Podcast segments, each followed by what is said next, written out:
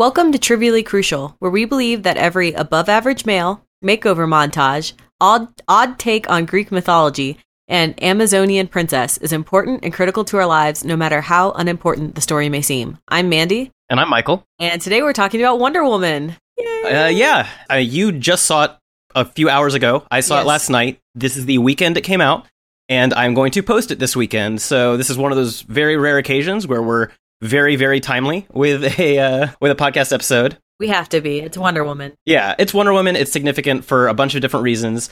Uh, so, as such, though, because it's so timely, many people may still be on the fence about whether or not they're going to see it. And that means that, Mandy, you and I should non spoiler talk people into seeing it and like just general overall non spoiler thoughts, I feel like. First, then we'll go spoiler. Yes, yeah, we'll definitely get into spoiler territory afterwards, but we'll give you fair warning. So if you're on the fence and have not seen it yet, you're in safe territory right now. Um, Mandy, why don't you start with general thoughts and wh- whatever you feel like is non-spoiler safe zone? I thought this movie was so good. I almost cried three times, and at least one of those was because I was just so happy that they had made such a great Wonder Woman movie.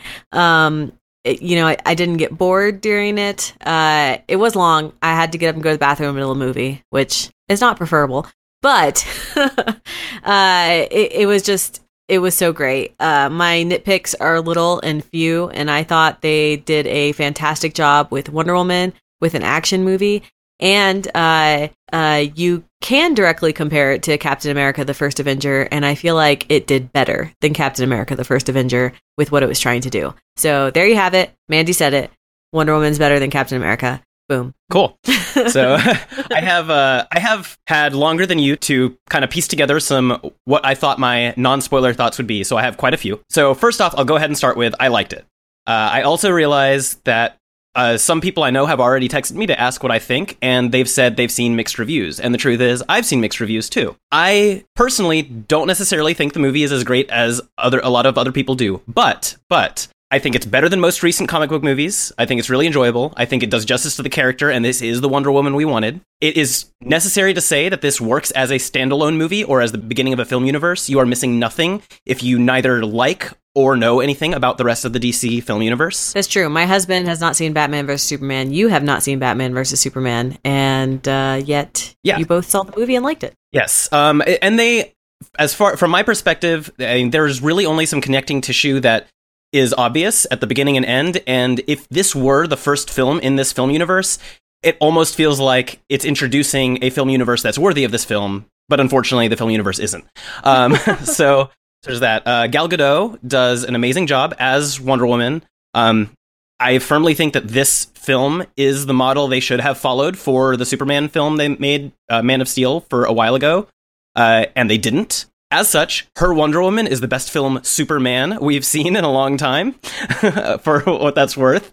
Um, and I feel like you know people who know me understand what I mean by that. Yeah, she's she's still Wonder Woman. It's just that they allowed Wonder Woman to be Wonder Woman, whereas they have not allowed Superman to be Superman. Exactly. Chris Pine is uh, is a good Steve Trevor. He's not. You can run into weird territory with his character. I feel like uh, in terms of how a guy from his era would react to a character like Wonder Woman, and I think they did a good job with that. Um, so all of that really positive things to say.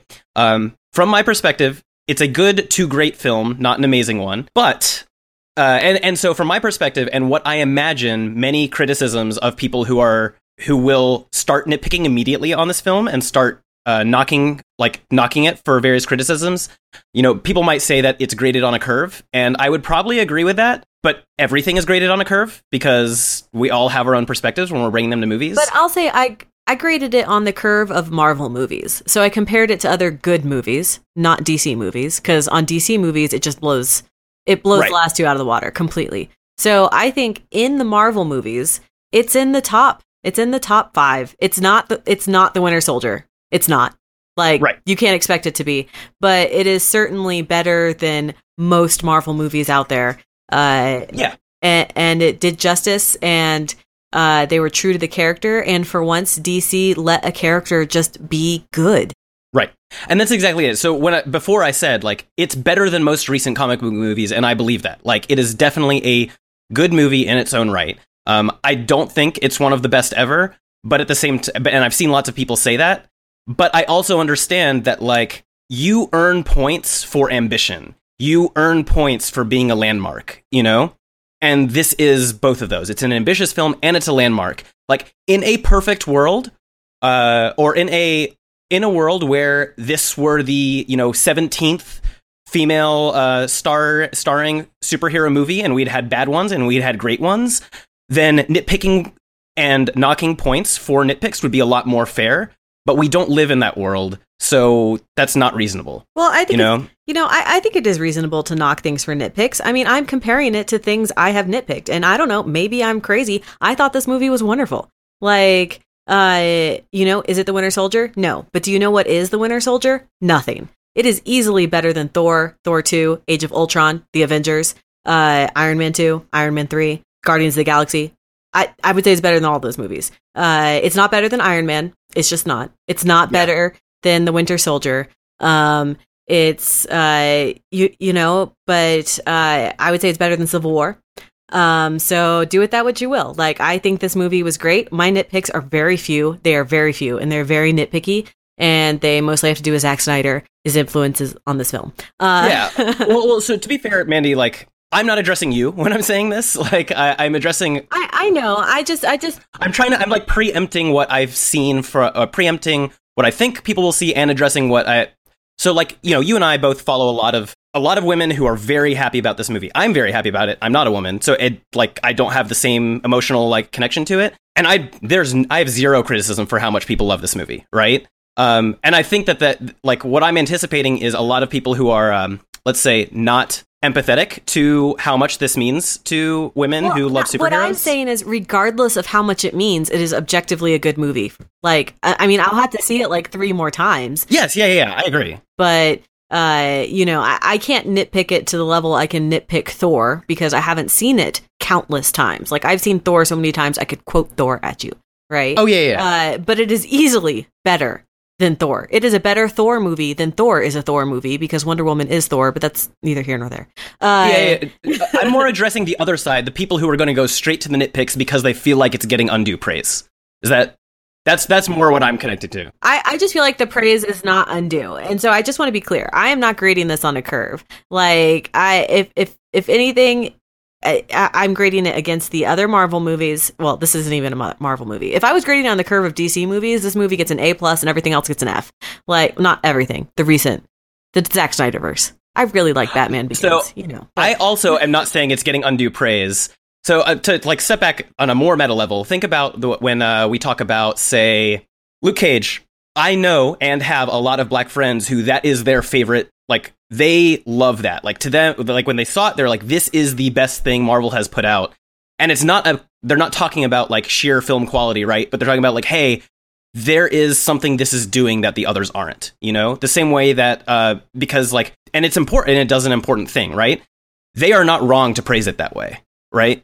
Uh, the same way that people are not wrong to praise Wonder Woman in this case. I'm more like, and again, I, I don't think any of the praise it gets is overdone. It's more a matter of I can absolutely see people arguing that it is. And the whole point of this is saying that if you get overly focused on the criticisms and nitpicks and feel like people are wrong to lo- love this movie as much as they do, you're kind of perpetuating the problem that this is, movie is like the first and hopefully many steps to fixing, right? Is that I, I guess so, but I, I just keep going back to your point, like that this is a better Superman movie than any Superman movie. yeah? You know, Well, but all the, the Superman movies have been bad. Right. This is this is a better Thor movie than any Thor movie, and I love Thor. So I love Thor. Uh, you know, this this is a better Captain America the First Avenger than Captain America the First Avenger is. Uh, it, it- just is. Like you can directly compare it to all of those things: Superman, Captain America, and Thor, because Wonder Woman has direct corollaries to all three of those characters. Uh, Yes. and this is just a better movie than those objectively. Like, I mean, I, I i have already today ranted about, not on this podcast, obviously, but uh, just the commando sequences in this movie alone compared to the commando sequences in the first Yeah. Avenger and how much better they are. Uh, you know, and that's it like i i think we agree on this completely like i'm gonna have you and i are both gonna nitpick this a lot um because i have plenty of nitpicks and i just want to really emphasize that these nitpicks do not change that this is a really good movie that's worthy of the praise it's getting. That that's really all I'm getting at. I'm just trying to like head off people because in many cases where a where a woman is highlighted, the same exact criticisms get taken to another level for some reason. Like people see for whatever reason take the same exact criticisms or lesser criticisms that are just as uh, uh, as like say politicians or something like that. If it's true of a woman, they'll they'll somehow diminish the value of the one that like related to the woman much more than they would use the same thing in uh, other contexts as a criticism. So all to be said, I agree with you, Mandy. I think this is better just across the board than a lot of these other movies for those same things. Like it does the same things but better. And when we nitpick them, we're going to acknowledge those criticisms, but it's still really like those things do not make it bad. Like those things are just the criticisms the same way they are for everything else, which is not a thing. Uh, like it's weird, of course, because it sounds like I'm arguing with you, but I'm not because like you and I are on sort of the same side of this, and I'm just trying to address weird weird criticisms that I I know other people are making and have made, and that people are going to hear from others. So I mean, I guess I just want to be clear. I didn't grade this on a curve. Like, you know, I have no loyalty to the DC universe, and if this had been bad, burn it all down you know? uh, but it wasn't. Uh, and I wasn't, you know, until the advanced reviews started coming in, I, I wasn't even sure. Like, there's a reason why I, I saw this movie today and not Thursday. Uh, it's because I didn't buy my ticket in time because I wasn't that anticipating it because I thought it was going to be terrible because it was DC, not because it was a female led movie. Uh, and you know, when the tickets first went on sale, and I was like, do I like ask my husband if he wanted to go? He didn't know. Uh, and then the advance reviews started coming in and it was good. And by that time, all the Thursday night tickets were gone. We had to come, we went to a Saturday 9 a.m. showing. so, uh, y- you know, I- I'm grading this. Am I grading this on a curve? Sure. The same curve I grade all Marvel movies, which is I'm not comparing them mostly to, you know, Academy Award winners, I guess. Though I would right. say The Winter Soldier is worthy of an Academy Award, but whatever. Uh, I, and like I, I would say I'm always grading things on some kind of curve as well, whether I'm aware of it or not. But I'm I'm more talking about how people who don't sit here and have podcasts and think about critically about every single superhero movie we watch, there's going to be some other life baggage or life things that account into. Right. If you're nitpicking this movie more than you're nitpicking any other movie that's a superhero movie, you have to ask yourself why. Right. Exactly. That's uh, that's it. Yeah. Is it because you're a super fan? Because we do that, right? Like when there's something right. you're more of a fan of than anything else, sometimes you nitpick it more, right? Like I mean, I see that with Star Wars, right? I'm more nitpicky of The Force Awakens and Rogue One than I am of the original, right? Because I'm a super fan. yeah. Uh, so I, I get that, but if it's not because you're a super fan, you know, maybe take a step back and be like, wait, why am I nitpicking this to a level I've never nitpicked uh, Thor? Right, exactly. So. Like, think about how this actually compares to some of the other superhero movies that you undoubtedly do kind of give a pass on certain things and make sure you're giving this a pass on the same things, at least. Right. It's like every once in a while you see those reviewers who, for some reason, get roped into reviewing a superhero movie. But you can tell from their reviews they really don't like superhero movies. And they're like, I just couldn't stretch my suspension of disbelief that there's an island of only women. And you're like, oh, okay, it's a superhero movie. like, clearly you are not capable of suspending your disbelief for fantasy movies, and that's okay. But you don't have the non fantasy, you don't have the person who hates fantasy and can't stretch their disbelief of fantasy review Lord of the Rings, right? It just, you can't do right. that. If you're going to go into that movie with, like, elves aren't real, this whole movie sucks, like, what, what can you do? But uh, yeah. there, there's no way the movie can get over that. So, you know, and and I think reviewers have to watch out for that sometimes because I've read reviews, not just of this movie, um, because I haven't read any reviews of this movie, frankly, other than like tweets. Because you haven't really had time. I haven't had time, and I've been avoiding them. But uh, I want I wanted my thoughts on this podcast to be my own, is what it is. But uh, I have read reviews where like I read like a Deadpool review where the person got to the end of the review and they were like, "What I learned from this is that I really just don't like Deadpool." you know, and it's like, yeah, so if you don't like Deadpool, you're going to think Deadpool is an awful movie. You know, like that's that's just the way it is. I still haven't seen that movie, but I feel like that's how I'm going to feel about it because I've never seen a P- uh, any Deadpool media I like. But that's neither here nor there. um, uh, So, summary of this before we get into spoilers is please go see this movie, not because it is the first significant female superhero film ever, but because it's a good superhero film and also the first significant female superhero film, and that's really worth supporting. Yeah. But yes, definitely it is worth your money. Like you're not wasting the money, your money if you go go see this on a purely on some kind of token like token support for a for something starring a woman that's not good and is like no no this is definitely a good film you should watch it um and I only wish that the rest of the DC universe was constructed like this. Maybe we should have female directors do all of the DC movies. I would be totally cool with that. I, I will just kind of sit back and chuckle if uh, this movie and Batgirl are the only DC movies that do well, and the rest of them just are awful, and I'll just be like, yeah. I mean, at Uh, least but- I would love if they're both the only ones that do well uh, critically. You know, Right. right. Well, they're all yeah, because they're they're all going to do well at the box office. You know that there's a certain minimum amount, like just sheer marketing can can do Like- a lot for. the Attack of the Clones did well at the box office. Yeah. The freaking Attack of the Clones. And it's because at some point, if you put a label like Star Wars or DC on Marvel on a movie, it's just going to do well. Like, you know, people are just going to go see it. So, like, financially, it's going to do well. So, Yes. yeah, I anticipate Justice League will financially do well. Whether it is good remains to be seen. But this one is good, and I hope it does financially well. And I hope uh, DC learns a lesson that you don't. i you know, I just I watched this movie and I was like, why didn't they do Superman like this? Why did Superman have to be dark and edgy?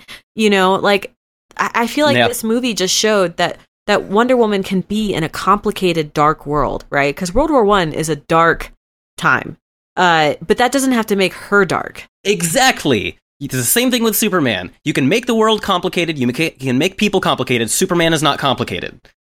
like you get the complications externally of these heroes. Like DC doesn't seem to understand, or DC's film branch doesn't seem to understand that the beauty of DC characters is they're not complicated. You know, like even Batman with his weird like gray morality line is not a complicated character. No, they're archetypes, and and, and I would argue, and I have, uh, that what the DC movies, all of them, not just these, have done to Batman is uh, isolated him from part of what makes Batman Batman, which is his family.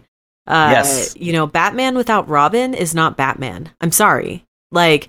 Batman was invented with Robin, and that's an integral part of Batman that he sees the darkness in the world, he's fighting the darkness in the world, and somewhat he is dark, but he's still trying to impart like hope, you know, to the next generation or prepare them or just like replace the void in his life with children.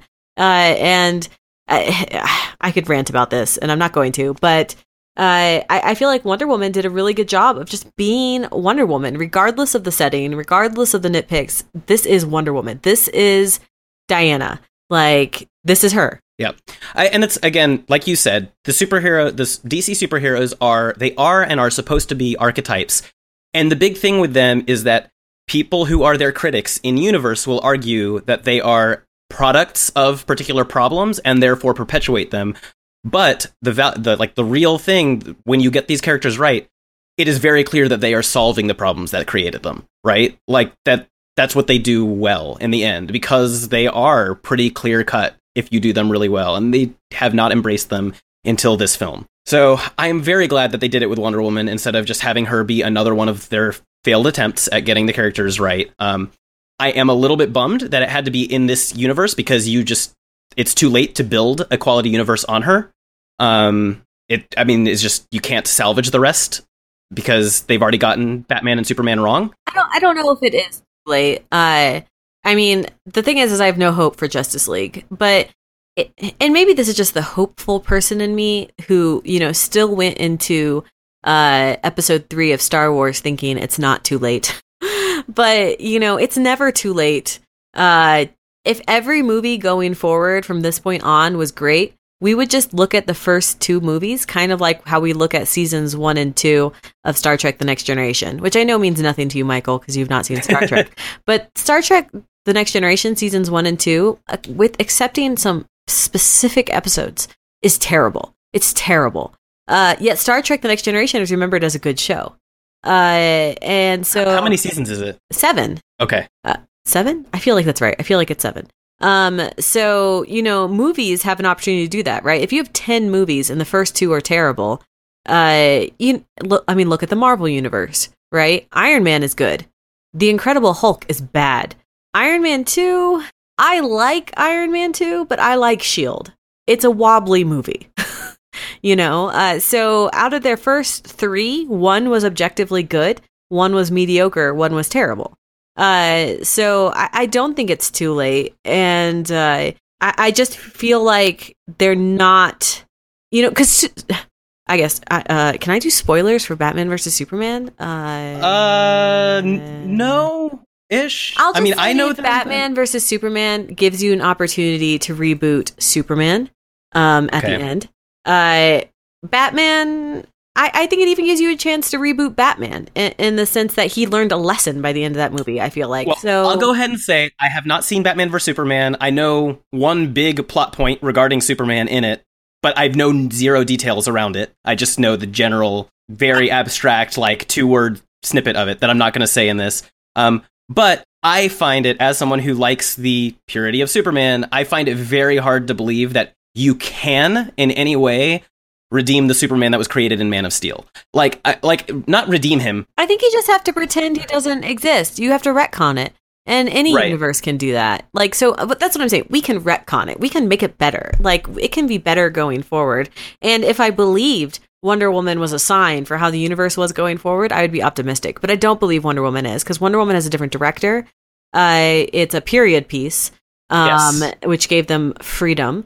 Uh, and it's uh, Wonder Woman. Uh, and for whatever reason, uh, be it because she's a woman, they didn't feel the need to make her dark and gritty, to make her interesting. Whereas for Superman, for whatever reason, uh, they thought that was necessary.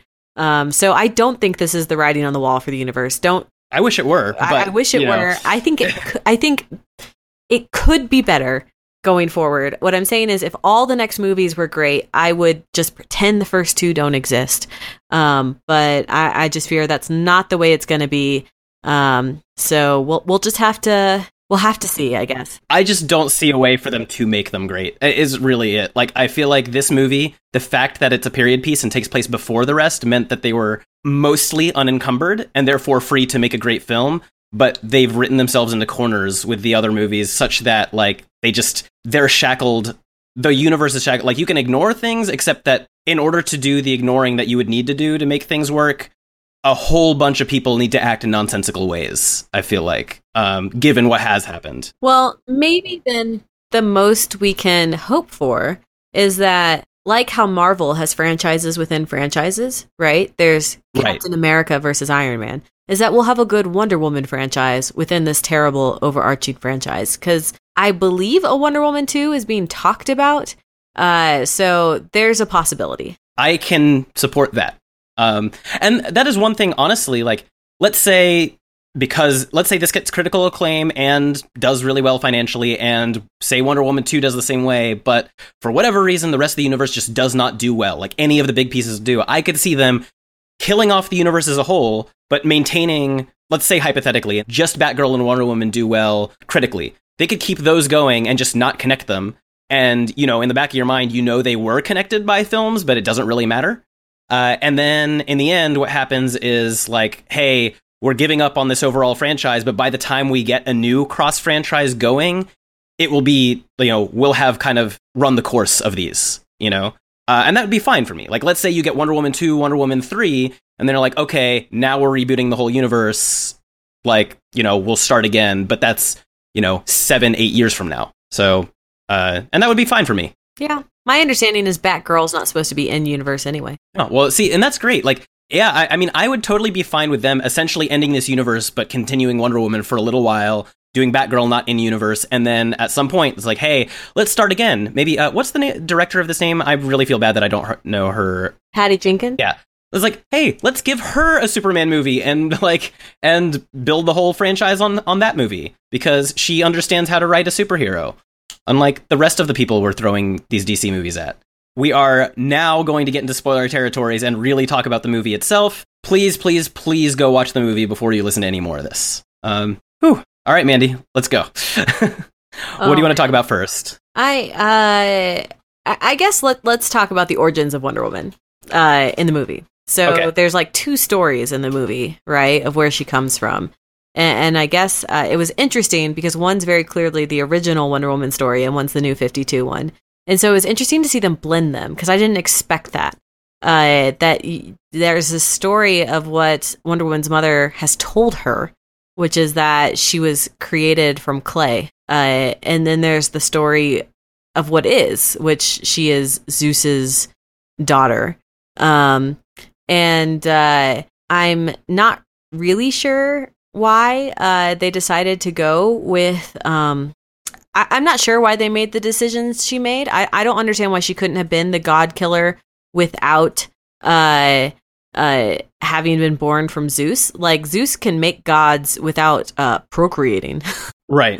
right that's where athena comes from right she just comes from his head uh so so i i don't know why they they felt that need to to do the new 52 um uh so i, I just I, I don't know if that's really a criticism that's just something i'm like i don't know why they felt to go this way uh why they felt it was important to connect diana to a man Yeah, I I don't get it either. Um, I mean, if anything, it leads to it. It not leads to, but it blends with the the really funny line that uh that Wonder Woman gave, which is that uh she you know the conclusion after her reading like the books of pleasure or whatever was that uh men are necessary for procreation but unnecessary for pleasure. Yeah. Um, and uh like maybe it's that kind of thing. They're just like like hey yeah, our society thinks of men as good for procreation and nothing else, and that includes the gods. But I guess I just don't understand why they couldn't tell. Like, either way, Zeus is kind of her father, right? Yeah, like I, I'm completely with you on this. I don't understand why.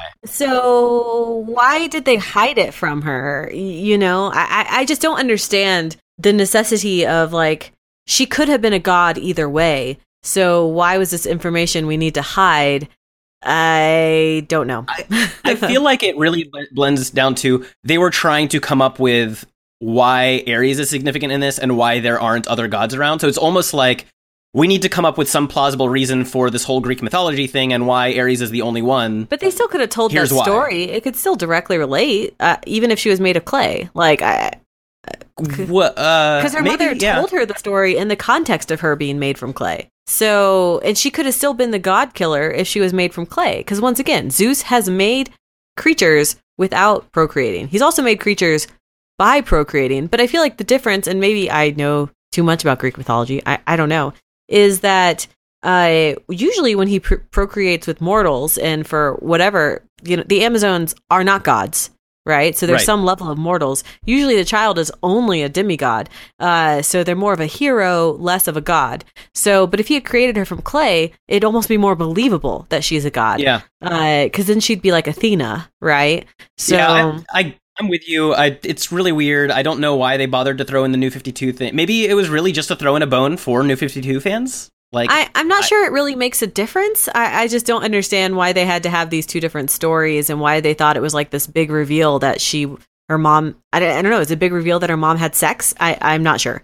Uh, so, Yeah, I, I I don't know. I'm with you.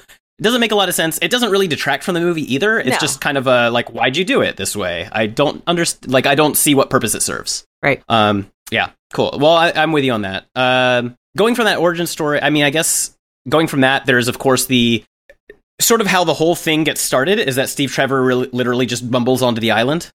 He doesn't bumble onto the island. He crash lands onto the island. That's slightly a different connotation. Well, it, it's ba- but though it's it's essentially total coincidence that the island's in the way. yes. which is you know I forget whether or not this happens previously in other comics. It's an amazing coincidence, but uh, No, it, you know, it is funny because he comes in on a German plane and in a German uniform.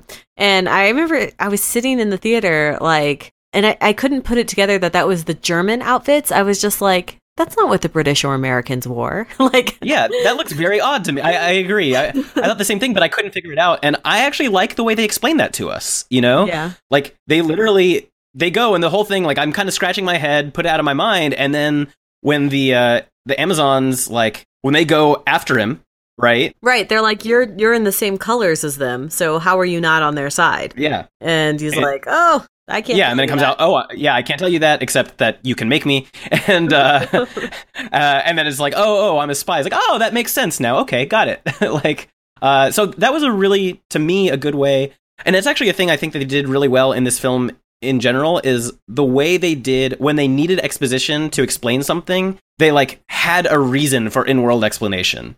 Um, which is just a thing I think the film did in general uh, reasonably well. So uh, Yeah. yeah, Uh, and can we talk about Amazon Island for a little bit? yes, Uh, yeah, let's do Paradise it. Island, I guess. Uh, Uh, Them- Themyscira. yes, uh, it's beautiful. I want to visit there. Uh, and I just, I, I just want the glowy pools. I, I just loved all the sequences of the women training and fighting, uh, and then um, seeing uh, Robin Wright play uh, a general. You know, it's been such a long time since The Princess Bride, uh, so uh, she's come a long way. Can I confess I don't know who Robin Wright is? I've seen The Princess Bride like once. She So- is the Princess Bride. Oh, okay, that's cool. All right. So yeah, um, I, I just really like the island and how diverse it was. Um, you know, it wasn't just all white women, and uh, you know, there may be some people who try to call foul, but there really should be no reason because Greek Greece was aware of Africa and had uh, trade and uh, uh, relationships with Carthage uh, and Egypt. So uh, it made complete sense to me that you would have this diverse group of women uh, uh, fighting and teaching each other.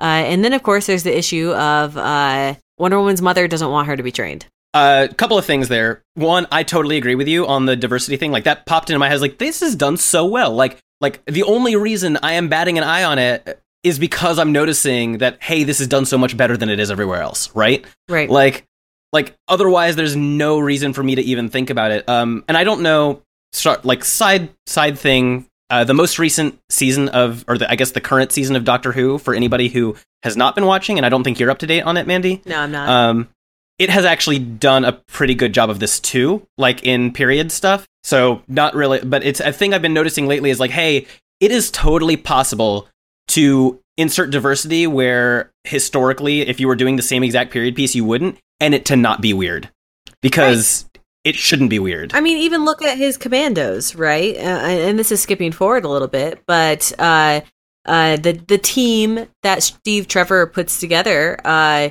there's a uh, uh, a gentleman who who looks Arabic. Uh, he he wears a fez at one point, so I want to say he's he's probably Moroccan, but Yeah. I'm I, I'm just thinking in terms of his. uh Well, yeah, you know, I don't know. I feel like he looks Moroccan to me, but maybe just That- in terms of skin tone and conclusion like we came to just because uh, the clues I think they were trying to give. But then of Right. course later he uses people's own like um, racism against them, right? When he pretends to be Indian. Yeah. Uh, and because they don't know the difference, right? Uh, a- and then you we also have a uh, Native American. Uh, and while I don't think there were a lot of Native Americans in World War One, but he wasn't. This guy was not there fighting on either side, right? He's just like an expat in Europe, so uh, who's uh, playing both sides off each other, frankly. Uh, and- but they both fit seamlessly into the team, and here we had this diverse team, right? Um, Yeah, and it's not over. It's not in any way overall. Like they, you use that to inform. I mean, a to like represent the world reasonably accurately, and b to also show the world off and sort of start explaining the world to Diana, who has not been a part of the world. I that's why I actually feel that the Native American presence was really necessary for that, right? Yeah. Because it pointed to the fact that Steve is not his people are not blameless. They're not this perfect pure people she's looking for, right? Because when she's like, "Who did that to your people?" You know, uh, you know, when he was describing the atrocities, uh, he was basically like Steve's people, you know. Yeah. Uh, and Wonder Woman, that's kind of the first time she's like, wait a minute, maybe we're not the good guys.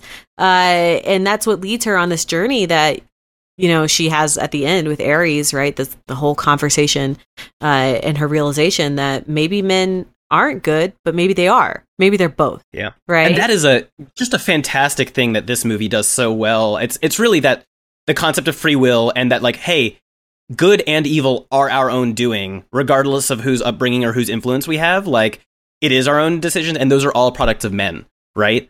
Uh, and that's a thing that Steve himself is much more aware of than my understanding is most people actually were who were soldiers in that era, right? like that conversation comes to a head at one point when he's talking to us like yeah like we're maybe we're like maybe i'm to blame too but that's not the point right now like the point is innocent people are going to die and that's what i'm fighting against Well, my, my know? understanding of the study of World War One I, I've done is that by the end of it, or from their experience in it, many soldiers were disillusioned. At the beginning, the soldiers were very uh, um, patriotic and we are pure and good and right. But uh, a lot of World War One soldiers felt betrayed by their own countries.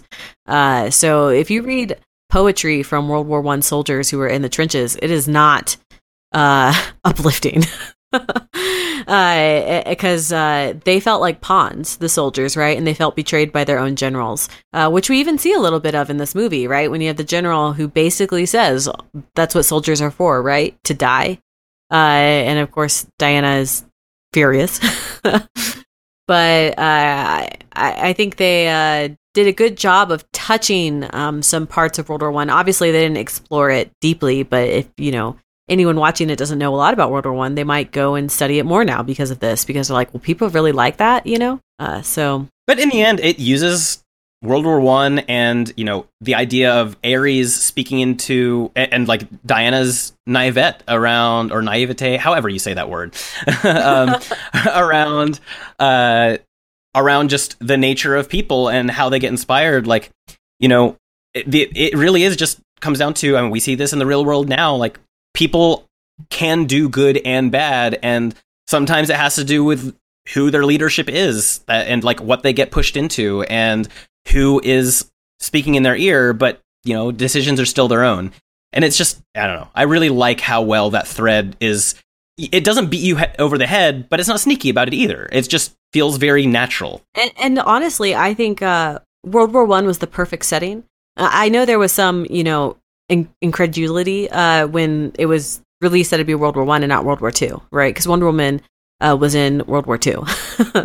uh, that's you know around the time she was invented, et cetera, et cetera. Uh, so uh, people are like, why would they set this in World War One and not in World War Two? Well, in World War probably because captain america movies were in world war Two, and no, well, no, I think you couldn't have learned the same lesson because in World War Two, very people are very much like the Nazis are evil. In World War One, you know, it, it, if this movie was in World War II, Ares would have to be either Hitler or someone on Hitler's staff. There's literally no other way it could go. But in World War One, you can have it be a British man because yes, the Germans started the war, but uh, it, it's kind of like every everyone was good and bad, right? There was no everyone was doing it for selfish reasons it Right. wasn't like a nobody was out, actually out there to protect other people Right. There, there's no altruism. uh, there, there's no, this group is very evil and we must save the world from this very evil group. Uh, did each side committed atrocities. Uh, and um, in World War II, we wouldn't have gotten that same message. In World War II, Diana would have got some men are evil and some men are good. In World War One, you get all men are evil and all men are good. They have to make the choice between the two and uh, you know men can do good and bad things right? I mean they spare some of the germans in the end right? You don't spare nazis at the end of a world war ii movie but you can spare germans at the end of a world war one movie you know? Yeah. like uh, so i think it could only have been world war one uh, that they could tell this kind of story. Yeah. Um, so I don't know, like, I'm, it's difficult to think because we haven't had time to really spend time thinking about this movie. I don't know the best, what the best ne- thing is for us to talk about next on this. Like, we've talked about the island, the general World War One theme. Um, man, how do you feel about steve uh, I like him a lot. Uh, very likable guy. Uh, I, he, I like how you know initially, of course, he falls into the default, you know, thinking of men protecting women, but he adjusts really quickly.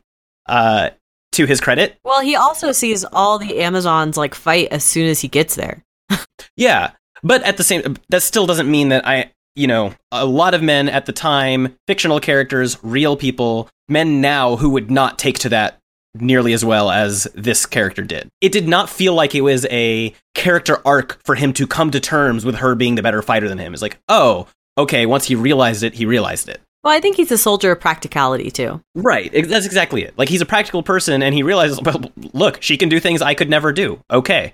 Um, there's a little bit of the hey, it's too dangerous, and you know, and uh, at one point, and she's like, "What do you mean it's too dangerous?" And I he it's kind of like a thing he says without thinking about it because you know that's a thing he's been raised to do.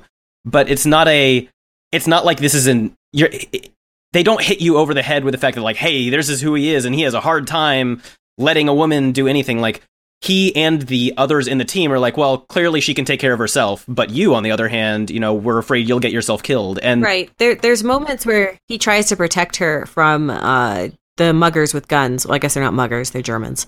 Uh, but uh, I feel like that also makes perfect sense within story because he saw guns take down her people, and they didn't have any way to protect themselves from the guns. Right right? The guns just killed them. uh, yeah. they, they still owned the they they totally pwned those Germans, right? But the people who got shot, they went down, right? They couldn't protect themselves from bullets. So her being because they had to adjust. They they had never seen it. They didn't know what it was, right? Yeah, right. So he yeah. had no idea that she'd be able to protect herself in that situation, or that she was still wearing armor under her outfit. yeah, and that so, was and that's exactly it. And he adjusted immediately when she's like, "Oh, or maybe not," yeah. and that was it. And then like, she takes like, them all down. Uh, so yeah, and that that in itself, that scene, I think, is a perfect to me a depiction of how well they used Steve Trevor. It's like he's making perfectly reasonable assumptions that happen to be wrong, and once he's shown that they're wrong, on he goes. You know, like, and that's I think that's good. Like he doesn't ever diminish her. You know, right. um, and that's that's great. So I like him in that respect. I also like that he's not the star. Clearly, you know, like he is a character who's moving things around, but she is the star of the movie. Uh, and I appreciate that. Yeah, but he also has his own story, which every good movie should give to the main love interest, right? The love interest should Absolutely. not just be there to be eye candy, though they do give us eye candy moments of Chris Pine, which all the females in the audience, I'm sure, appreciated.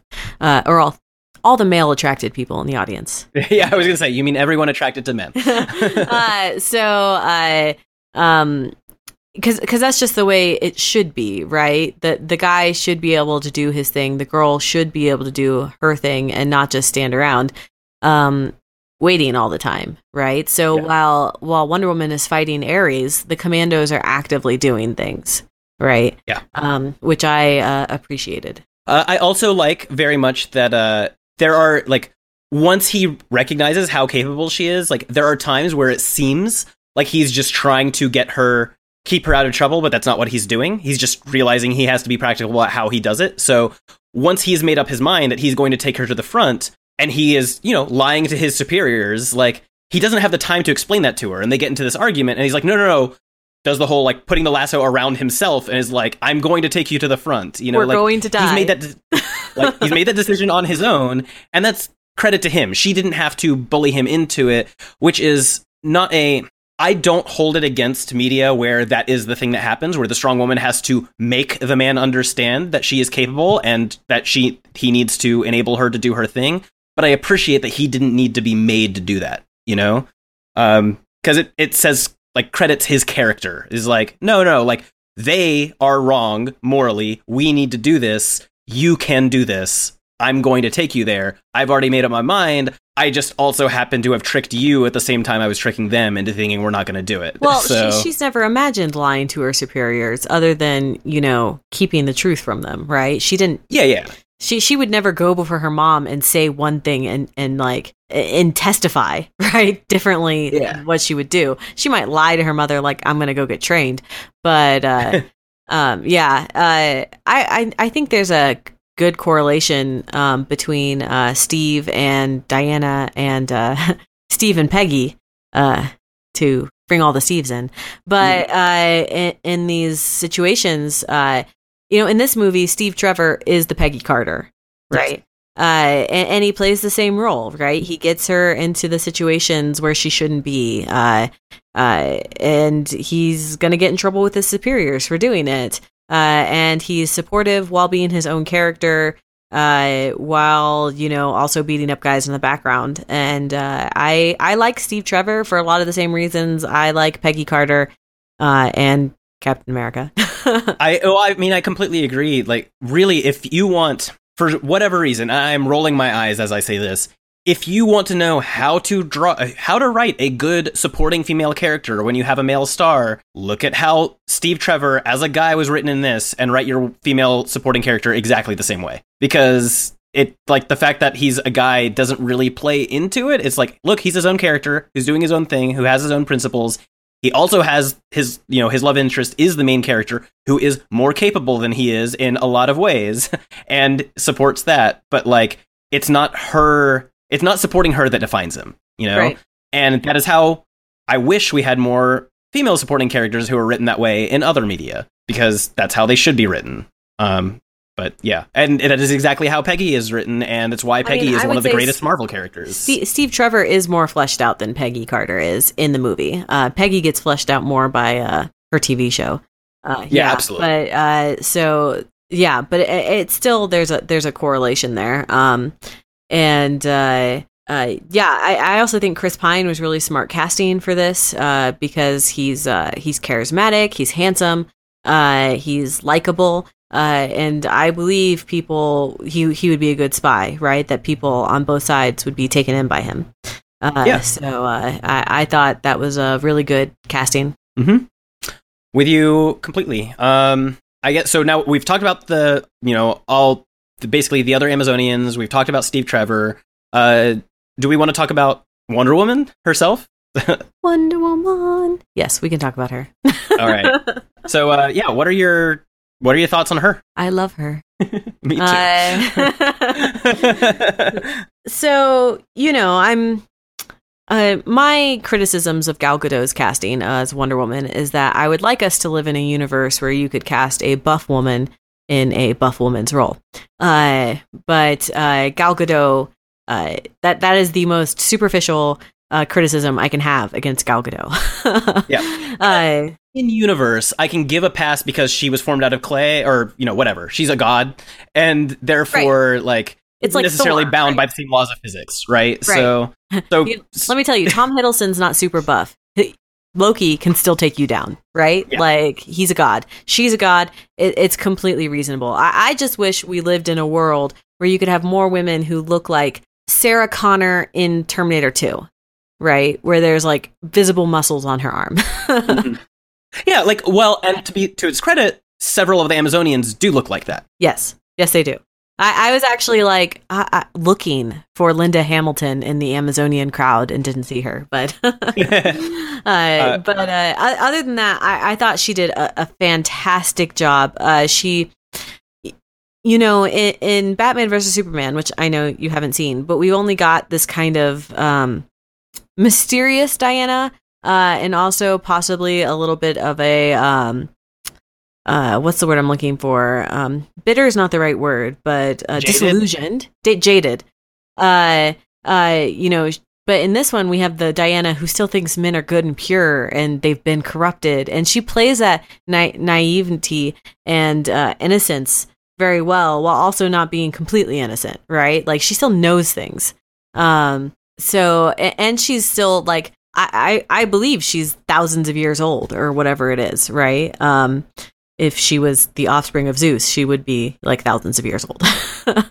so, well, does she uh, need to be in this context? Because the others, do the others live that long, or in this, could this be really like her first coming adulthood, and then she will become thousands of years old? Like, like was she maybe Uh, born recently? I think I don't know. for her to be born recently, that would mean Zeus is still alive. Yeah, and Zeus and Ares so. recently fought, and that's not the implication I got. I got the implication that that happened during like Greco-Romano times. Uh, But does that mean all the other Amazonians are that long lived? yes, I would say yes. And I mean, in the mythology front, they're like coming from the ocean, so the Amazonians are not human. They're not gods, but they're not they're not man uh, in this movie. So uh, I think they're all very old. Um, uh, I, I mean, that makes sense to me. Yeah, I just hadn't actually thought about it since seeing the movie. That that's the implication I got from the movie is that you know she she's probably at least a thousand years old, if not three thousand. uh, but she's still she acts a little bit naive and like a child because on her island she is a child, right? Like compared to everybody else. Uh, you know, she was the baby. so, uh, but she is not stupid. Um, I hate naive characters who make stupid decisions as if being naive and being stupid are the same thing because they're not. Uh, and uh, she doesn't make stupid decisions. She just doesn't understand uh, how England works, right? They, she has no reason to assume she wouldn't be let into the cabinet room, right? Right. Like when he's like, stay here, and she like assumes he means like against the back wall. She's like, okay. Uh, and then everybody's like, there's a woman in the room. Because she comes from a place where that's not even a thing. Um, yeah, they have senators, and it's as far as I can understand, like if they're modeling it after ancient Greece, then you know people would be able to hear the Senate. Yeah, I feel like so it's not like a it, it's not the same thing. Yeah. So uh, I I I think Gal Gadot did an amazing job. I also think the movie did not sexualize her at all. Uh, there was no like lingering butt or boob shots. There like all of her poses and things she did were things I could imagine uh, Captain America doing. You know, yeah. Uh, and and and that's like the the what did they call it the Hawkeye initiative, right? With how women are drawn in comics, uh, yeah. and making it pointing out how ludicrous it is by drawing Hawkeye in those same scenarios. And sometimes they try to do that in movies too. I uh, I really like Star Trek Beyond, um, but when I went to see it, there was one scene in particular where Uhura was standing in such a way that I was like, wow. like they're trying to emphasize her boobs and her butt by having her stand in that way, you know? Uh, and uh, in this, there was nothing like that. Uh, for all yeah. that her clavicles uh, and upper body is showing, it wasn't in a like she she is a a bamf about to murder everyone. You know, like mm-hmm. well, murder's the wrong word, but yeah. kill. I mean, she's gonna win. She's gonna dominate the other side. Yes. Um, so two comments on this. One, I absolutely agree. Like as someone who is definitely attracted to women, Gal Gadot is gorgeous. Like she is incredibly beautiful. It comes across in this movie, but in the same way that it does to these characters, like when I meet a beautiful woman, I am not dumbfounded by her, like in general. Like that just doesn't happen, right? I'm not sitting there and just like look at uh, like giving her weird looks. I'm not. She doesn't need to dress like they don't need to dress in weird ways for you to tell someone is beautiful, right? Right. And the reactions in this movie are like, hey, we can just tell she's beautiful. Like one of the key points actually is at the end of the clothing sequence mm-hmm. when she's wearing like this you know she she's dressed from head to toe right? Like she is she is covered. And then uh and um what's his name? Uh steve. Steve uh hands her glasses and the the secretary makes the comments like oh yes because now she's not she's suddenly not the most beautiful woman you've ever met. It's like yes because someone doesn't have to be showing her skin to obviously be beautiful right? And that's I like that they did it that way. Right. And, and, there's a um, difference. Um, and this is the, th- the, discussions we get into. It's the difference between uh, power fantasies and sex fantasies, right? Like, mm-hmm. uh, people are always like, because uh, comic book characters are written like porn stars a lot of times, with, or drawn. Uh, and people are like, oh, but that's just, you know, it, this is a fantasy, idealized world. And it's like, no, women in comics, this should be power fantasies. Women who are strong and beautiful and are going to take down the world, just like how Chris Evans is strong and beautiful and going to take down the world, right? Like, uh, and to do that, you don't have to have lingering, you know, I, am not saying Marvel doesn't sexualize their men because they do, but you don't have to have lingering butt shots to get across that Chris Evans is sexy, right? You can yeah. put the man in, you know, sweatpants and people are going to be like, he's the most attractive actor we've ever seen. You know, it's the same with Gal Gadot. You could literally put her in a sweatsuit running around up there and she's still going to be attractive and beautiful, but they allowed her to just be strong and to, to do things the same way they'd have a man do things. Uh, and, and, I just uh, like, and how the camera looked at her and how she was posed, like standing like a normal person who's being shot at instead of like uh, simpering or in a cat pose or something like that. So I really yeah. appreciate that. Um, so just as a side note, uh, if you think that the comic book stuff, which I agree with you, is like not, it's just done really badly with the way that they represent women and stuff, you do not want to even start to look at some of the conversation around female representation in video games. It's so much worse. Like it is gross. Um, and like some of the arguments, uh, again, like whenever a developer comes out and modifies maybe like early on they had a shot that was like especially titillating and they like slightly modify the character model to have like a smaller or less uh, less absurd like breasts or butt or something like that. The amount of just uproar that comes up with people suddenly not like with gamers being like oh why don't they just want to like they want to make all their characters ugly and not sexy. It's not our like just give us what we want. It is it is gross. Like really gross. So stay away from that if for your own mental health. Um, but I will. Uh, one of the uh, this did drop uh, actually one part that I didn't rub me the right way. Like it actually kind of bugged me a little bit, and it was an offhanded joke that people laughed at, but really uh, landed wrong with me. Was uh, right before Wonder Woman goes to you know get her costume changing, she notices some like uh, some lingerie or what something like that on a, on a rack. Is like, oh, is this what you know what you guys like what you use for armor in your your world? And I'm like, uh, your armor isn't really that much better, right? Like like Wonder Woman's armor is ridiculous. Like it, it's well, not. I, it, it's not. I didn't like, think that was a joke on Wonder Woman's part. I thought she was serious. No, she was serious, but it's a joke in the movie, right? Because like everybody chuckles at that, like ah, it's no, that's just clothing that we use to to do our thing. Because the idea is that she thinks in terms of practicality and and armor, but her armor is not practical.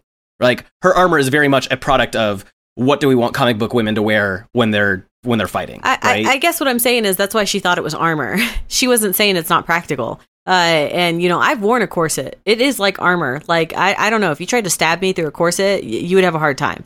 Uh, and depending where you tried to hit, like you would actually hit steel, and uh, good luck. Um, so I think Wonder Woman was completely serious, and she wasn't saying it was ludicrous. I think she was. No, no, she wasn't. She was serious, right? I'm saying that it's ludicrous that she thinks her own armor is serious. Like, like eh, I'm, I'm thinking more on the meta level because her armor is ridiculous. Like, if if Wonder Woman were written today as someone who wants to take her seriously, yeah, it she, would cover her shoulders. She needs, right? She needs something to cover her thighs. Yeah, her thighs, her legs, like like eh, like everything needs to be covered. So that, that's more what I'm talking about. Is like it doesn't land with me. It's a joke in the meta sense for the movie, like because uh, like we're supposed to chuckle because she thinks because of what her armor looks like, she thinks this stuff is uh, you know, is armor and is asking about it. And it's like, oh, also she's naive and doesn't know the world. And that's kind of funny. And it's a lighthearted thing. Like, this is not a huge criticism, but I really wish that we had used the opportunity for Amazonians to be wearing real armor, you know, yeah. and and that that's kind of more what I'm what I'm going for. Especially since the other Amazonians were surprised how fast Diana heals. Um, so if like all the if they were all like invulnerable, I'd be like, okay, they can wear whatever they want, right? Right. Uh, but the fact that when she healed so quickly and they were like, huh, because she's different, right? She's a god and they're not, or whatever. Uh, I'm just like, well, if like this is something you're worried about, why don't you guys wear real armor? And they're they're practicing with real swords, so why aren't they like fully covered? exactly. That's that's what I'm going for. Like Superman does not need armor because his skin is his armor, right? If anything, Batman, it makes sense for Superman to have a skimpier outfit because the sun is what he needs. Exactly. Batman needs real armor. Yes. Like he should be covered.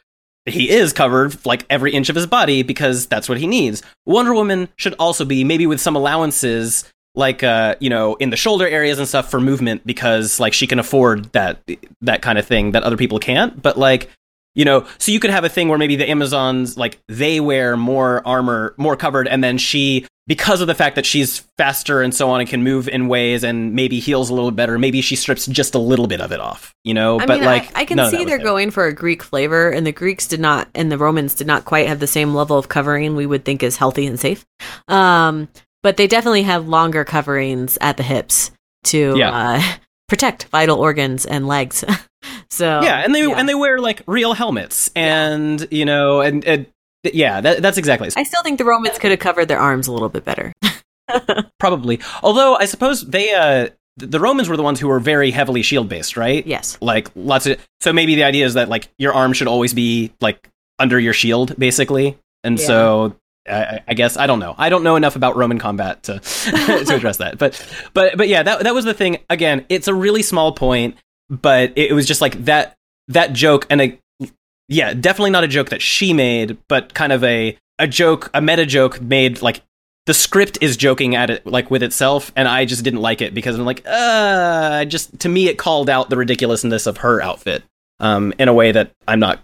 I don't know. I, I wish had been done better. But I think that's fair. I really liked uh, since we are talking about this scene, uh, Etta, the the secretary. Yes, She's uh, so she great. a lot of fun. Uh, I wish there was more of her in this movie and her and Wonder Woman getting to hang out. Uh, Where I come from, we call that slavery. I like this girl. it's so uh, good. Yeah, um, she was uh, a lot of fun. Uh, yeah, I-, I, wish there had been more of her, and especially like maybe a scene of her once. Um, I'm sorry, I don't know what his name is in the show. Lupin disappears. uh, the you know Remus Lupin, who is Ares, who presumably also has some other character name in this movie. Uh, but uh, since she was in his office, kind of running their mission, uh, you would think, yes, I guess it was night when he disappeared, but that's night in Germany, uh, which isn't necessarily night in Britain. Uh, so I, I feel like there should have been something of her like trying to get to him or something, and he like disappears or, or something, some extra scene. So Yeah. Um. So I guess going from there, do we have other things we want to get to before we talk about the bad guys? Uh, yes, the Commandos. I want to talk about the fight sequence because this is one of the things that makes this movie better than Captain America: The First Avenger. One of the things I complain about in the First Avenger is that almost all of their fight sequences of the team working together is a montage. Yeah. Uh, so we don't actually really see like a good commando battle with the whole team working together.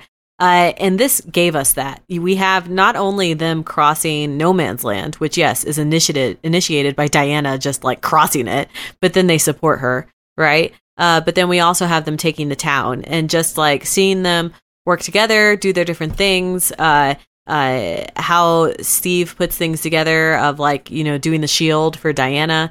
Uh, I, I thought that was a really nice set of sequences that uh, like nice set of war sequences um, that they did really well. Um, that I wish we had more of in the first Avenger that we don't. So, uh, yeah, montages are not always the answer. Yeah, I, I absolutely agree. Like this was they did such a good job of humanizing the commandos and letting us get to know them and their relationships, and it's just really great because it didn't take that much time, really, but No. it was it was just so well done. And it's really only Um, like two fight scenes, but you know, before they like go to the gala and stuff, right? Uh, Yeah. But it, but it was nice, like, and that was all you really needed. Uh, and uh, it, it was just really well done. And so while we're talking about this fight sequence, the thing I did not appreciate was a Zack Snyderism that they use in this movie is uh, all of the pauses mid action, like this is the Matrix or something. Uh, I just feel it's unnecessary, and if anything, it diminishes what Diana's doing because uh, when you pause a scene like that, it like pauses in your brain, uh, and you're like, she's like in the air. Why don't they just shoot her? And it kind of undermines the fact that she's moving so much faster than they are. Not not that she's a speedster, uh, but you know that she's just but she's very fast. yeah. And, and so every time they did that, they were like undermining her, I felt like. Uh, and the few times they didn't slow down and they just let her do her thing, I felt it was more powerful than all these unnecessary 300 style slowdowns. Uh, So I didn't think about that during the movie, so I can't really say whether I agree with you or disagree because I haven't processed that. Like, I mean, you said that, and I understand, but I, I'll, I would probably have to rewatch it to see if I agree with that. Um, but it does bring up two criticisms. Like, I guess the first two re- real criticisms I'm bringing up for this movie. Uh, I don't think the CG was very good. Um, it to me, it was very jarring in it. And granted, like they didn't do a lot with CG in uh, Man of Steel, uh, but from what I've seen just from trailers and stuff, the CG in Batman vs Superman is not very good either. And I think it's part of it's the style that they go for with like how people move and stuff. But anytime Wonder Woman was doing something wondery, uh, wonderful, uh, I like it was very clear to me that she is not a part of her surroundings.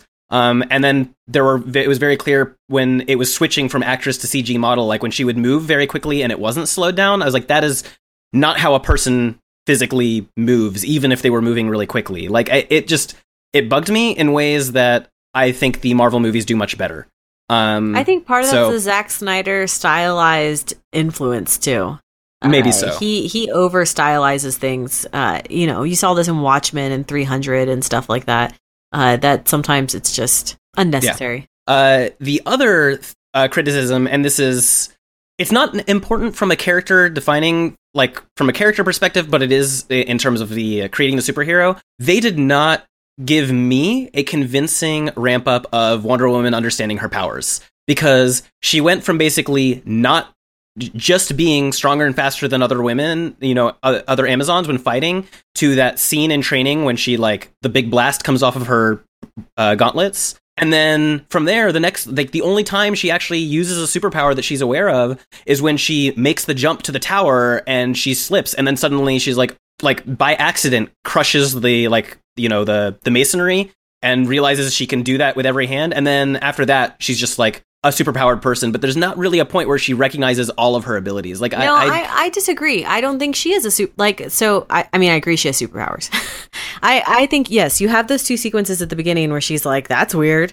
Uh things she doesn't think she should be able to do or know she should be able to do. And then I think she spends the rest of the movie behaving and being no better or stronger than she probably thinks any other Amazon is. Uh I don't think she uses any of her other superpowers till the end because she doesn't know she has them.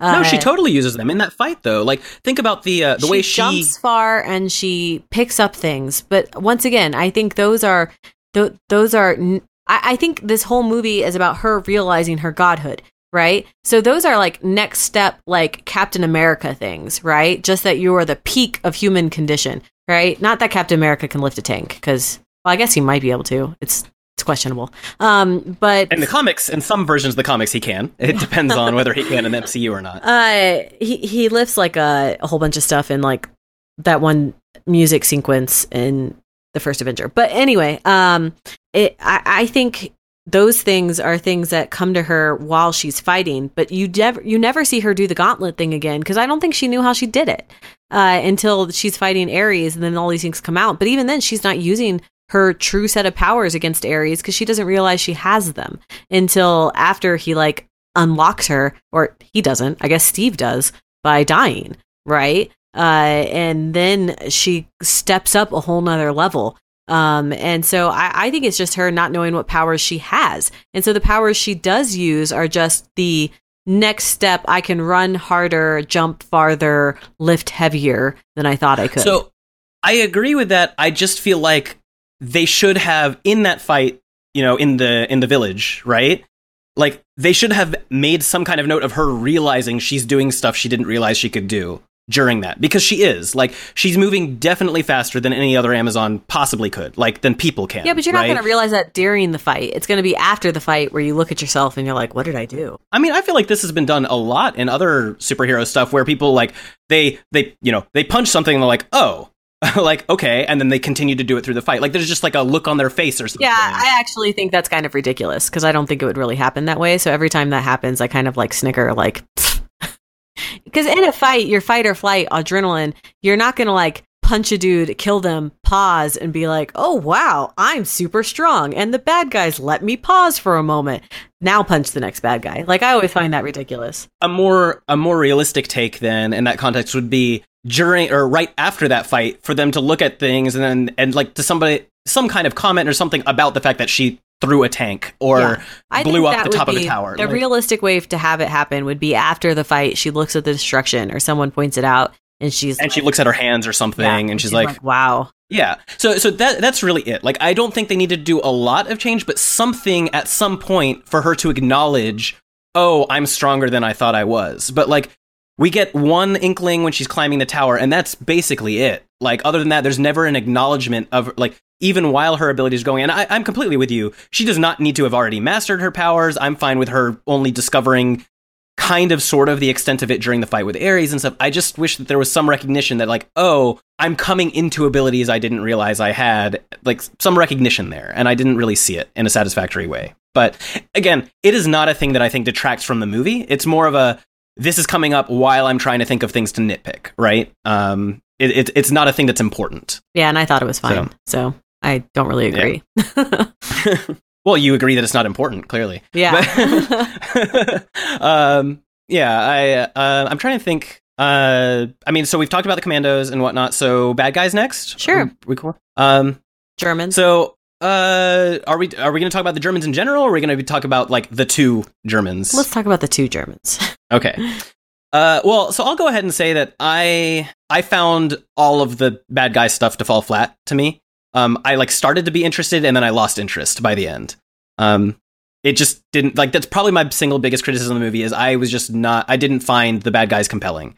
Um, I I found the institutional idea of hey there are people who do bad things and they are just flawed and they're just flawed people not a god like that super compelling but the specifics just by the end i had i just didn't care I, I think that's completely fair. And I also, uh, think they also they did also didn't overdo it. We actually don't see the villains that often. Uh, they're only in a very few scenes, right? There's like Steve Trevor explaining himself to Diana scene. That's like the flashback to when he first meets them, right? There's like the scene where he like kills all the other guys. There's like a handful of scenes.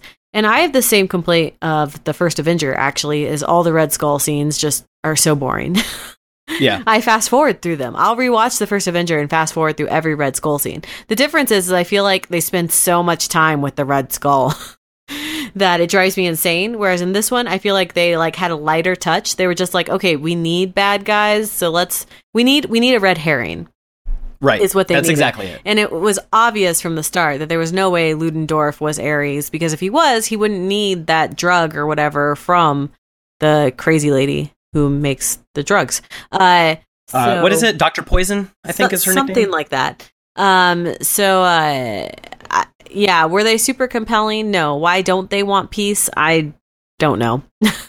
like that by that point in the war, the Germans were pretty beaten down. So you know why why does this one general still think they can win if they do this thing? I don't know. I don't really care. and the answer could be he's kind of nuts and he's wrong.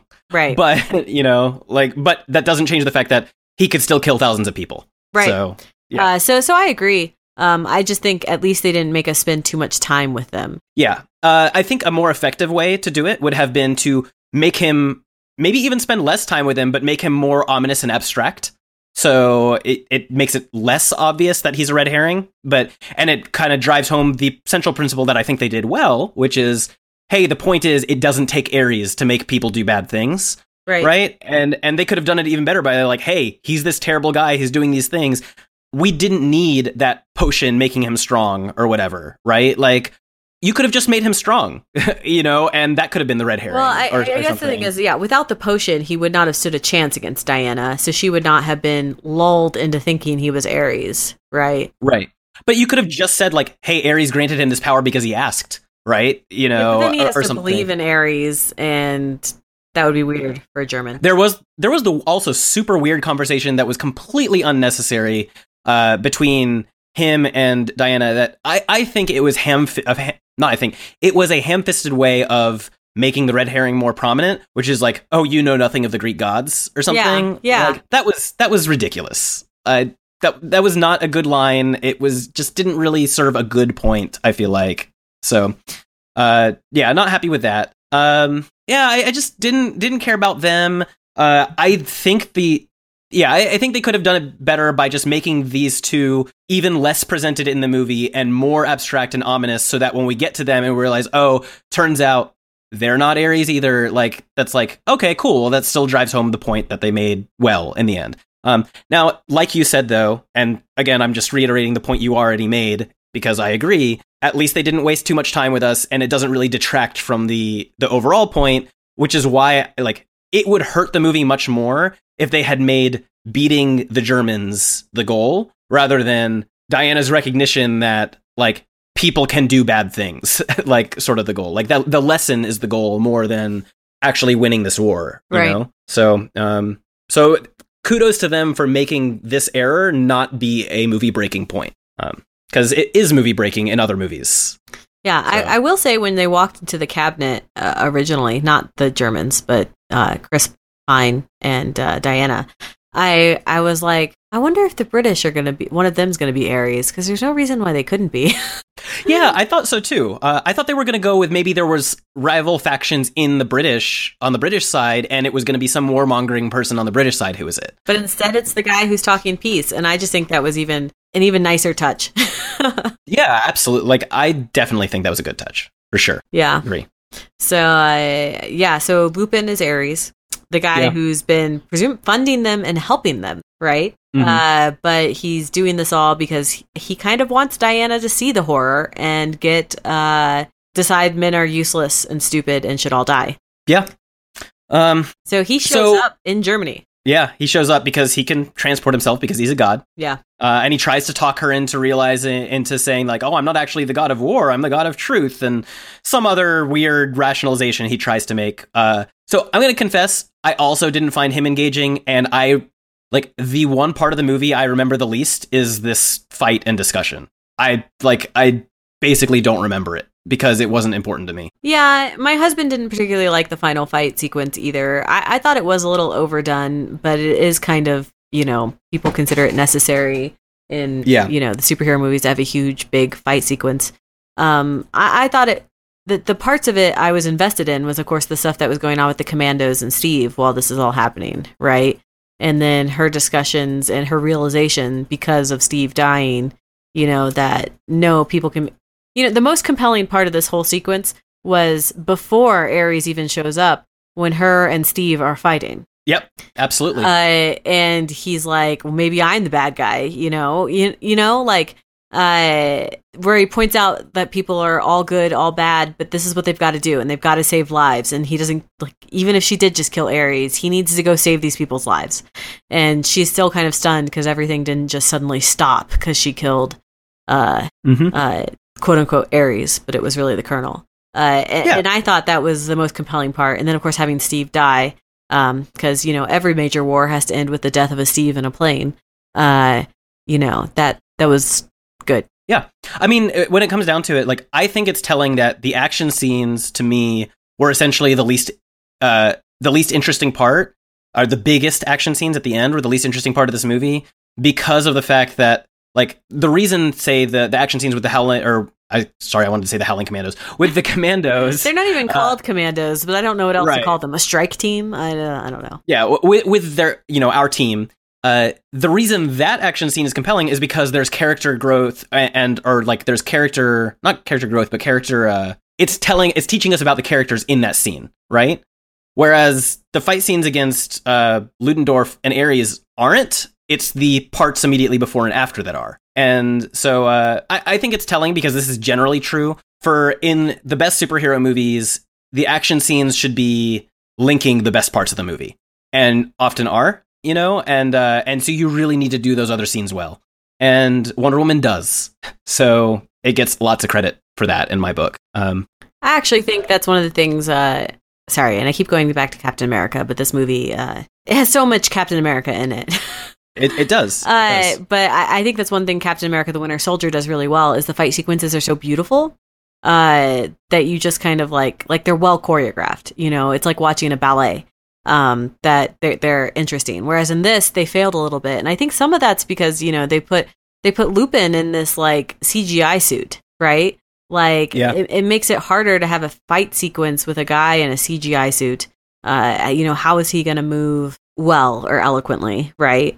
Um, so uh, yeah, I, I agree. The fight sequence was a little long. Um, and, uh, but as long as they tie together all the good parts.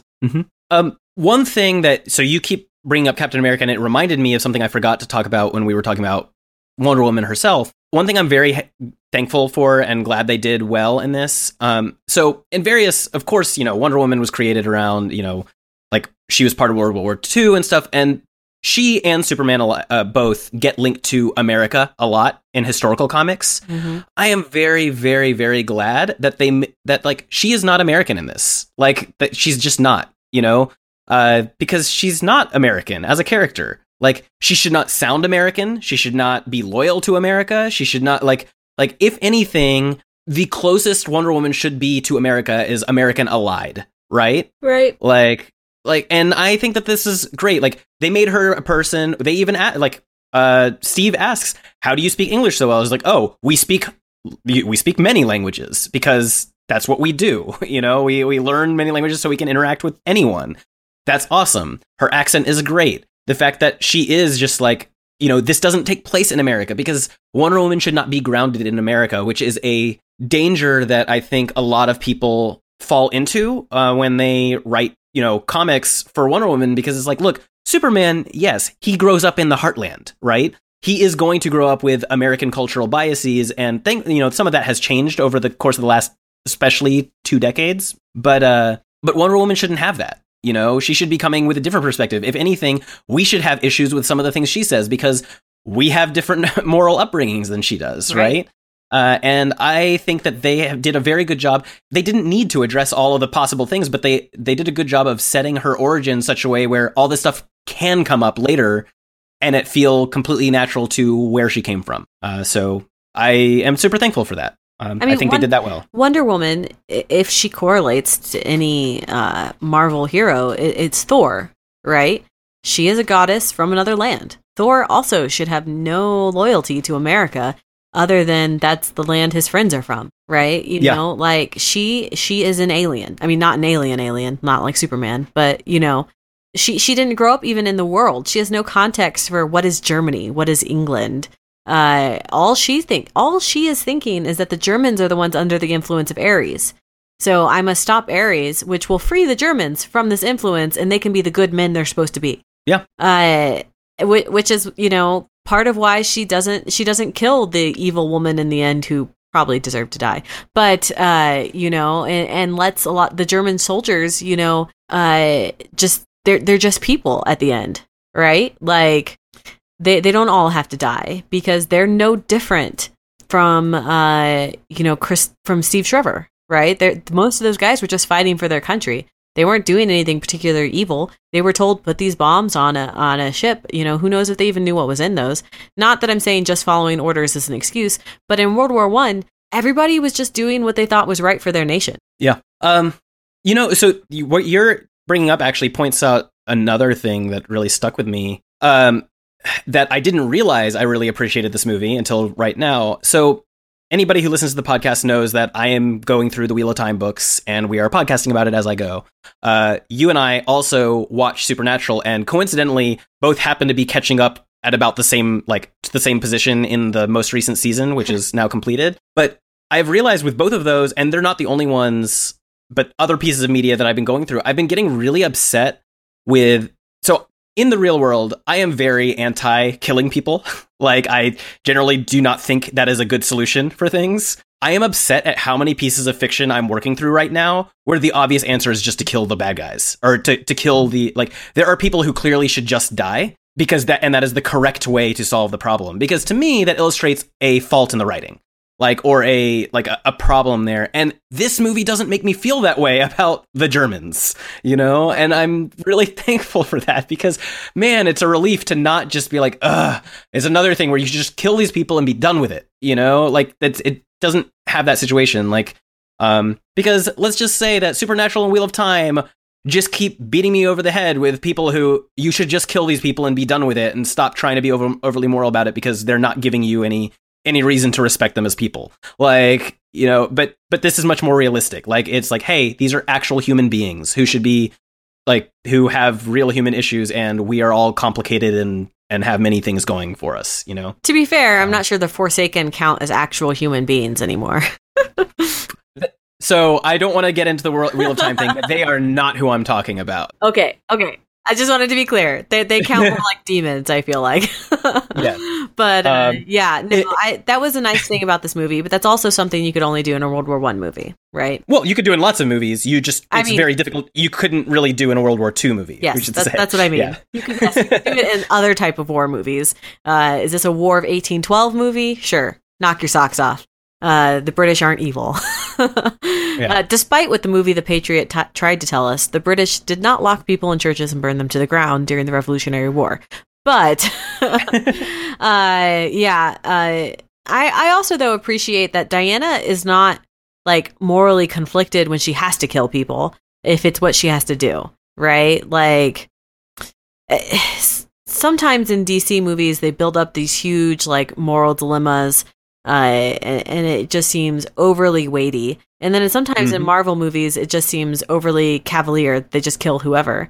yeah they're Uh, like flippant about it yeah Whereas Wonder Woman's fighting a war, right? And she's not actively trying to kill people, but if the bullet ricochets off her, uh, if someone shoots her and the bullet ricochets off of her and kills another bad guy who's shooting at her, she's not going to waste tears on this, you know? And she's not going out of her way to not kill the people she's fighting. It's like, look, I'm in a war. I'm going to kill some people. Like, it's gonna happen. Like, this guy's in front of me. I need to put my sword through him so I can get to the next person. Like, Right. that's just the way it is in in war. Like, it's not a weird. She's not Superman, right? Like, Right. Superman's the one who's supposed to be ridiculous in his opposition to killing people, and also thankfully has the ability to do so, right?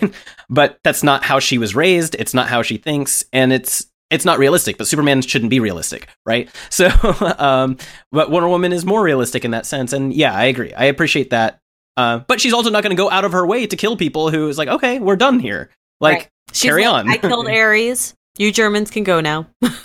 yeah, uh, so Yeah, like, you're not a threat to me or to others, as far as I can tell. Like, if she doesn't think they're an active threat, then she's not going to kill them, right? Yeah, and I, I understand. You know, it was like a moral thing not to kill the poison lady, but someone needed to arrest her or something. She she cannot be allowed to just uh walk free. Yeah, like in that in that era where you do have death penalties all over the place, she should be given the death penalty, right? I, I mean, and even after World War One, all the countries agreed to never use you know gases like that ever again. So she Right. would be a war criminal from their yeah, perspective. absolutely. So, Although, do you retro retroactively apply uh, law like that? uh, I don't know, but I, I feel like in a court that wouldn't hold up, but uh, with that particular thing, like they could probably find her guilty of other law, uh, you know, breaking other laws that would find her a war criminal. But I don't think that you would apply the new law against gas to to her. Um, but anyways, um, there was uh, there was one other thing that you've brought up a couple times. You've drawn the parallel to, to Thor, and we brought up mythology. I just wanted to like, what did you think about how DC has implemented Greek mythology in, into this compared to Marvel's implementation of Norse mythology? well, they killed all the gods. Yeah. So I guess that's uh one way to do it. Yeah. Um, is a way out of having to really do it, right? Right, right. Which is not DC accurate. In DC, the gods are running around, right? Uh, very similar. My at least my understanding. Maybe I'm wrong. Maybe that's Marvel. It depends on the. It depends. Uh, um, yeah, I mean, in Marvel, the gods exist and they're around, and they're uh, in the comics. They're they're gods. They're not aliens, right? In the movie, they've kind of played them off as aliens who happen to own our planet. Um, but uh, I thought it was interesting that they went with no, they're gods. Like uh, they can, they're- they're god gods, right? yeah. Uh, and then they're all dead for whatever reason. Um, Yeah. They basically made it so they didn't have to explain it, Yeah. right? Like, like they're like maybe they are celestial beings of some kind, right? like maybe they are aliens of some kind, and that's how they're linked to us.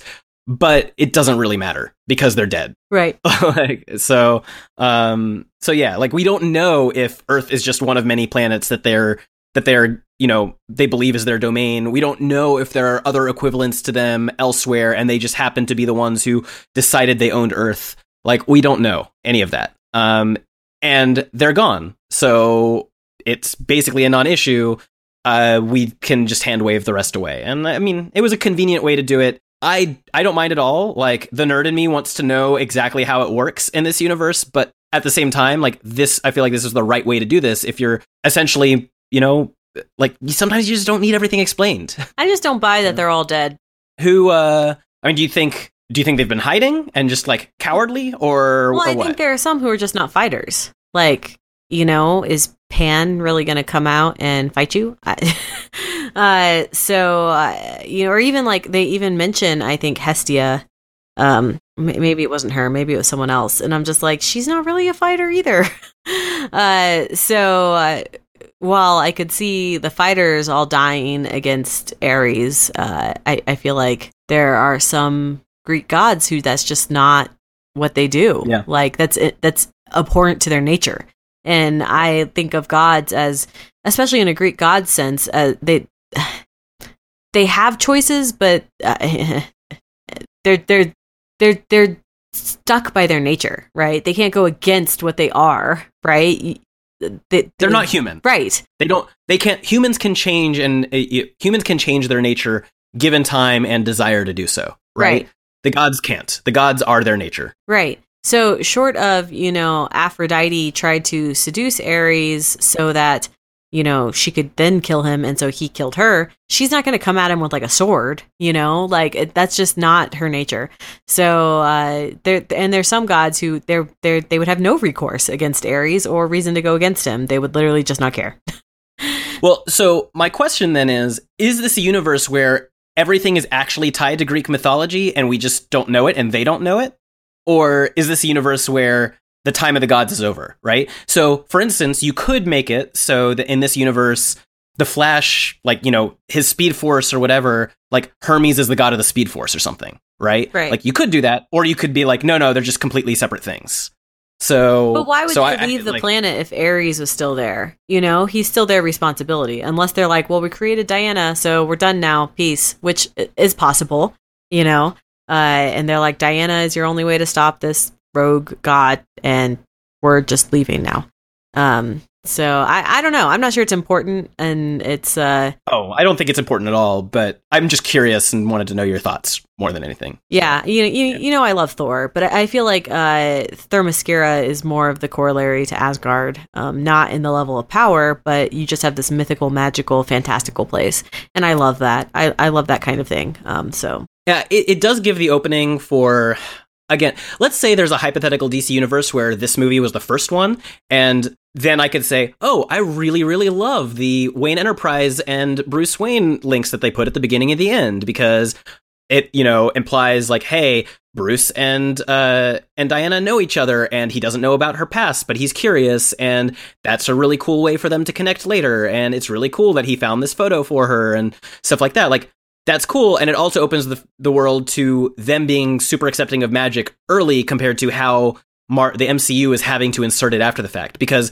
they made the Norse mythology people not be using magic but actually like technology and weird abilities and then after the fact had to add magic in with um with uh Doctor Strange, right? I mean, there's still magic in Asgard. Loki uses magic. Frigga uses magic. It's just they're not gods. There's still Okay. magic, but yeah, they're just like immortal aliens, I guess. But uh but in in this it's like, well, you do this, then it opens the door for all of the magic associated stuff that's involved with Batman and Superman and stuff. Like, you know, why not have uh have Zatanna, for instance, or uh or Ra's al Ghul who is magical instead of what they've done in the DC universe, which is which in the DC TV universe, which they sort of kind of added magic in later and then have ignored it since. Yeah. um y- you know like it's a it's a weird thing. So man I, I just really really wish this was the first movie in this film universe because there's so much promise here. Kind of like there was so much promise with the trailers for man of steel that wasn't delivered on. But this is a whole movie with that promise and uh, for a universe you know uh and uh yeah so you could do this really really well anyways um yeah so um I don't know that I have that many other thoughts on this. Do you? Uh, no, I was really sad when Steve died. Um, why do Steves always have to die? That's what I want to know. um, but uh, I really liked it. Uh, like I said, I, I think I tweeted this, but I like cried in this movie like three times.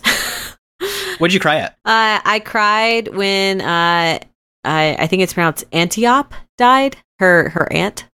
Okay. I I cried when uh, Steve died, and then I cried at the end just because I was so happy. Uh, like rolling credits, and I was just like, "Oh my gosh, it was actually really good." uh, so that that's what I cried at. Um, So I breathed a sigh of relief when I realized the movie was good.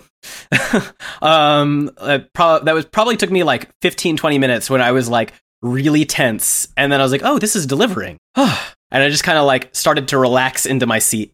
Um, I didn't cry. I didn't like nothing struck me emotionally super super hard in this, which is weird because I'm a big movie crier. Uh, but mostly I was just impressed and very happy with it, and I would love to see another movie starring her. So, I so uh, hopefully this is doing well enough to justify Wonder Woman 2. Yeah, I, I also want to say I'm really glad they didn't back away from how love defines Wonder Woman, her love and compassion. Because I could see DC being like, well, we want this movie to be super feminist, so of course it can't be about love. You know, especially with how, uh, it, not not that I'm saying feminists don't love, but you know, it's that that producer sense, you know, of like, uh, Implying that, that women are defined by mother motherly instinct, ra- or rather than by being people, and then this individual character is a loving person. right, Right? Yeah, uh, and especially with the DC movies having been as um, dark and gritty as they've been, uh, I- I'm glad they didn't walk away from back away from that. They they just went full force. Like, no, what drives Diana is her compassion that she wants to save the world and she wants to save everyone in it, right? And she wouldn't even let Steve Trevor stop her when he, when this woman's like they are enslaving my village across the way, and she's like, "Fine, I'm going across no man's land." You know, all the other people are like, "You're insane." Uh, and uh, in the end, it's her love for Steve, right, that causes her to reach a new height of godhood, I guess. Um, but also uh, lets her have the realizations she has. Uh, and Wonder Woman should always be driven by her compassion. She's the kind of superhero who will stop and have ice cream with you. Uh, and uh, that that's just that's part of her character, and, and, I'm glad they kept that. Yeah, um, yeah. I mean, I guess what they delivered on in this movie is they made her an iconic. They represented the iconic hero well, right? Yes. Uh, this Wonder Woman is deserving of being an icon, unlike the other heroes in the DC film universe so far. Like from what I've seen of like snippets of the bat of Batman vs Superman of Batman of what I've of Superman in Man of Steel, I can't speak to like you know the Flash or uh or uh, what's his face um Aquaman. They weren't in, but Man uh, Steel, so oh oh okay. Well, I mean the Flash was momentarily, super but. briefly. Yeah. So I, I can't speak to how they're going to be, but like she is the first and the only of the big three of these who deserves to be an icon, and I'm really glad they pulled it off. And if to as much as Superman is my favorite character, like period, my favorite fictional character from anything, if I had to pick which of the three for them to get right, if they could only get one, I would pick Wonder Woman because because of the terror. Like we don't live in a, in a world where where uh, society and ratings and the uh, and the people who make decisions for funding movies are fair and and such. So like Batman and Superman are going to get other movies, regardless of whether or not they're represented well in these, yeah, right? Regardless of whether they're good or bad. Right. Wonder Woman needed to, because of where we're at as a society, Wonder Woman needed to be pulled off right in order for her to be able to get another shot, and they did it. And I'm and yeah, like so if I had to pick one of them for that to to happen to, it would be her, and I'm glad they did it. You know? Um, and I'm glad they gave it to somebody who clearly cared, right? Yeah. Like that is just because that makes a huge difference. So yeah, thankful for that. Um, I don't have anything else. You got anything else? I love Wonder Woman. Cool. Uh, all right. Well, why don't you uh, sign us out? Awesome. You can, uh, if you want to hear more from us, you can follow this podcast at Triv Crucial. Uh, you can follow Michael at uh, Auhim. That's A U H I M, and you can follow me at Brown underscore Ajah. That's A J A H. Uh, until next time, go see Wonder Woman if you made it this far and haven't yet seen it. Go see it. Bye.